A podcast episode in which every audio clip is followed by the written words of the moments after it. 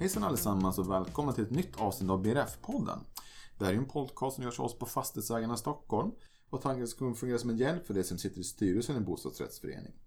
Jag tror också att du som boende i en bostadsrättsförening kan ha nytta av att lyssna på den här podden för att lära dig mer om vilka frågor styrelsen jobbar med. Jag heter Johan Flodin och är ansvarig för bostadsrättsföreningsfrågor. Idag ska vi prata om energikartläggning och energieffektiviseringar. Och med mig för att göra det har jag Mia Sim som är projektledare på Stockholms regionens energikontor. Välkommen hit Mia! Tackar, tackar! Och om vi börjar lite kort, vad är då Stockholms regionens energikontor? Ja, vårt uppdrag det är att jobba ut mot samhället och mot företagen och kommunerna vad gäller energieffektivisering. Och bakom så ligger ju Energimyndigheten. Mm. Och just nu får vi en del pengar för projekt från E U och den regionala utvecklingsfonden. Ja men just det, ja men vad bra. Men om vi fortsätter, eller går in i dagens ämne, eh, energieffektivisering då. När är det aktuellt att göra det? Ja, för B R F:er så är det vanligt att energieffektivisera i samband med upprustning eller ombyggnation.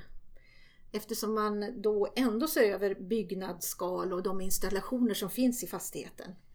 Och andra gånger som det kan vara bra att titta över det hela det är när man ser att man har höga uppvärmningskostnader i fastigheten. Just det, det, är ett, det brukar aktualiseras där ofta då förstår jag när ja. man bara tittar på det. Ja, precis. Mm. Ja, alltså vi kanske har nöddat vid det, men varför ska man energieffektivisera? För det är en fråga tror jag som många, både boende och i styrelse ställer sig i bostadsrättsföreningar. Ja, det primära man först tänker på det är ju att spara på pengar och på miljön. Och eh, de viktigaste men- argumenten det är ju att man eh, sparar på både och. Och energinotan blir ju lägre. Och i eh, långa loppet så sparar man ju pengar då. Och samtidigt som energianvändningen blir lägre. Och därmed blir det mindre utsläpp och mindre klimatpåverkan. Mm. Men sen har jag, har jag tänkt en, en del andra saker som man, kan, man inte ska glömma. Och det är att ofta leder energisparåtgärder till förbättrat inomhusklimat. Alltså komforten i lägenheterna blir bättre. Och de som bor där blir nöjdare och slipper drag och kallras och ojämn temperatur och så i lägenheten. Så egentligen, så ibland kan det ju vara att man börjar med att det är, det är inte bra komfort i lägenheterna. Och i och med att man jobbar med de frågorna så leder det till att man sparar energi. Mm. Så att egentligen så sparar man både på miljön, man sparar på pengar och man ökar ofta komforten också för de boende. Ja. Det är ju vinst på alla områden ja. så att säga. Ja, det låter ju jättebra. Ja, men när man gör då energieffektivisering, vilka är de vanligaste åtgärderna som, som rekommenderas till bostadsrättsföreningar då? Och då pratar vi flera bostadshus. Det finns ju bostadsrättsföreningar som är, är heter det, kedjehus och parhus ja. och liknande. Men nu fokuserar vi på flera bostadshus. Vad, vad är de vanligaste åtgärderna? Eh, och då har jag fem olika åtgärdsområden som jag tänkte ta upp. Och det första det är att förbättra husets klimatskal. Och det är ju ytterväggar och tak. Och generellt sett så kan man säga att hus som är byggda efter sjuttiotalet är relativt välisolerade. Och, men de äldre husen, de åtgärder som man kan göra det är för att minska värmeförlusterna. Det är att tilläggsisolera fasad till exempel och vinden. Och sen är det ju fönster. När det är dags att byta fönster så kanske man kan komplettera med energiglas eller byta till mycket bättre fönster. Eller också över tätningar i fönster och dörrar. Egentligen ganska enkla saker låter det som. Ja, alltså det är ju blandat. Jättestora investeringar till att sådana enkla åtgärder mm. som egentligen man kan göra i vilket ögonblick som helst. Ja. Och det ligger, kan ligga på styrelsen men vissa saker kan ju ligga på den boende själv. Till exempel byta tätningslister runt fönster och dörrar. Just det, just det. Ja, men jättebra, det är den första då. Nästa rekommenderade åtgärd. Ja, och det är driftoptimering. Och det säger man att det är det billigaste sättet att spara energi. Och då ser man ju över husets drift och underhåll. Alltså att man trimmar in och justerar värmecentralen. Och, och i och med det så minskar man risk för läckage i ventiler. Och, och att värmen är på när den behövs och den stängs av när den inte behövs. Och något som man kan rekommendera till alla styrelser är ju att följa energianvändningen regelbundet. För det är ett bra hjälpmedel att se om det är något som fallerar i systemen. Det kan vara något som mm. går sönder och då rusar värmen och energin åt den i höjden. Nej, men just det. Mm. Sen nästa, tredje eh, saken att tänka på, det är injustering av radiatorsystemet. Alltså radiatorerna, det är ju elementen och det gäller ju alla elementen i huset. Både de som är gemensamma och sen i lägenheterna. Och oftast när ett när hus är byggt så gör man en injustering av värmesystemet så att alla delar i huset får rätt temperatur. Och med, med, med åren så kan det bli så att ventiler och flöden ändras och då kan det bli obalans i systemet så att det kan bli kallt i en ända av huset och väldigt varmt i andra ändan av huset. Ibland kan man se att fönster står öppna någonstans eller dörrar jämt och då är, det, då är det nog lite varmt där. Och då gäller det att injustera. Och man kan spara upp till tio till femton procent med en injustering. Ja, men bra. Ja. Och nästa, det är ventilationsåtgärder. Och eh, där kan man också spara pengar genom att byta ut gamla fläktar till nya. Och de nya är mer energieffektiva. Och eh, med varvtalsreglerade fläktar så kan man anpassa flödet efter utetemperaturen. Och i och med det så minskar man både elanvändningen och värmeförlusten via frånluften. Och sen kan man ju också via frånluften ta tillvara, eller ta tillvara värmen som finns i frånluften på olika sätt. Sen det allra sista, det är belysning. Och moderna belysningssystem är mycket mer energieffektiva än de äldre.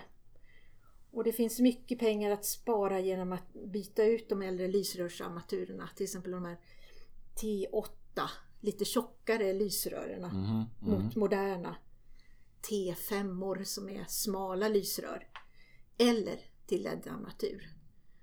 Och förutom det så är det ju bra att kolla upp att man styr belysningen så att det inte står och lyser i källan jämt. Och det kan man ju göra genom till exempel närvarostyrning. Ja, men jättebra, tack. Det var väldigt bra intressanta rekommendationer på energieffektiviseringar. Om vi går vidare då, energikartläggning har vi sagt att vi ska prata om också. Vad är egentligen energikartläggning för något? Mm. Och då kartlägger man energin. Vad är det för energi som går in i huset? Och det gäller ju både värme och el. Och sen delar man upp det vad den används till. Till exempel till belysning, ventilation och ja, värme då. Och den innehåller också åtgärdsförslag på vad, vad kan man göra för att spara energi.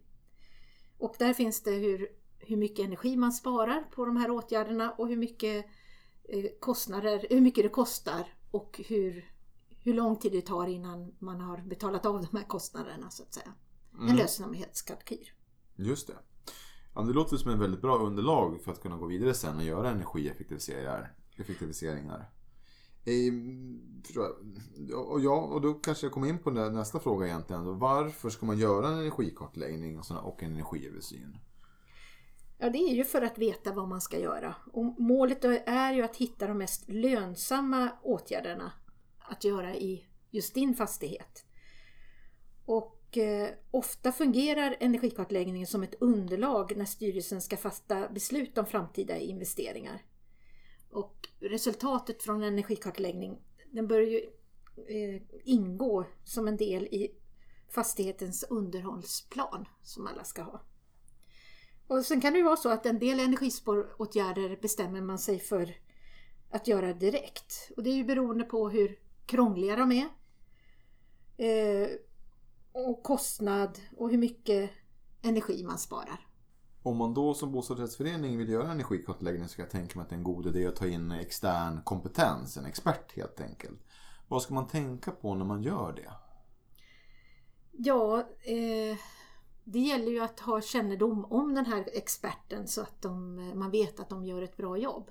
Och vi på Stockholms regionens energikontor försöker ha lite koll på de konsultfirmer som finns. Så man är eh, välkommen att höra av sig till oss så kan vi hjälpa till med det. Och även med en del mallar och upphandlingsunderlag inför det här arbetet.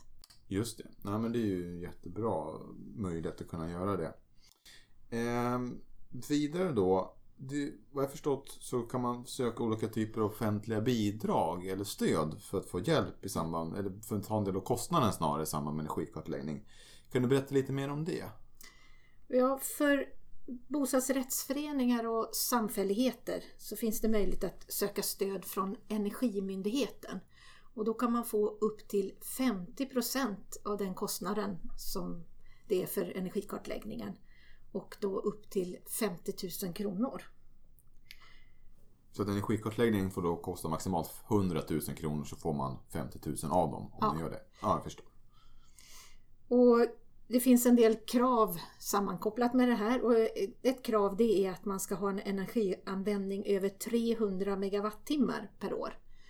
Och är man en bostadsrättsförening med ungefär trettio lägenheter så kommer man över den här eh, energiåtgången. Ja men bra. Eh, hur, om man vill ansöka och få, få, få det här bidraget för att bekosta upp till halva energikartläggningen, hur gör man då? Ja, man ansöker på Energimyndighetens webbplats via någonting som heter e-kanalen. Och det ska man göra innan man har börjat eh, arbeta med energikartläggningen. Det är viktigt. Och vi på det regionala energikontoret hjälper jättegärna till att ansöka. Eller om ni har frågor så hör gärna av er. Både angående energikartläggning eller andra energifrågor. Så slussar vi er vidare eller att vi kan svara på frågorna direkt. Ja men jättebra, det tror jag får bli slutorden för det här avsnittet. Tack så mycket Mia för att du tog dig tid att komma hit. Tack så hemskt mycket för tack, att jag tack. fick komma. Tack.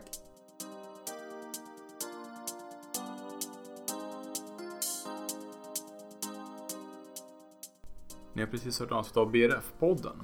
Ni hittar fler avsnitt av den här podcasten på soundcloud punkt com, iTunes och på Podcaster. Ni kan även hitta dem på vår hemsida fastighetsägarna punkt se slash stockholm. Men jag vill tacka för oss och önska på återseende framöver.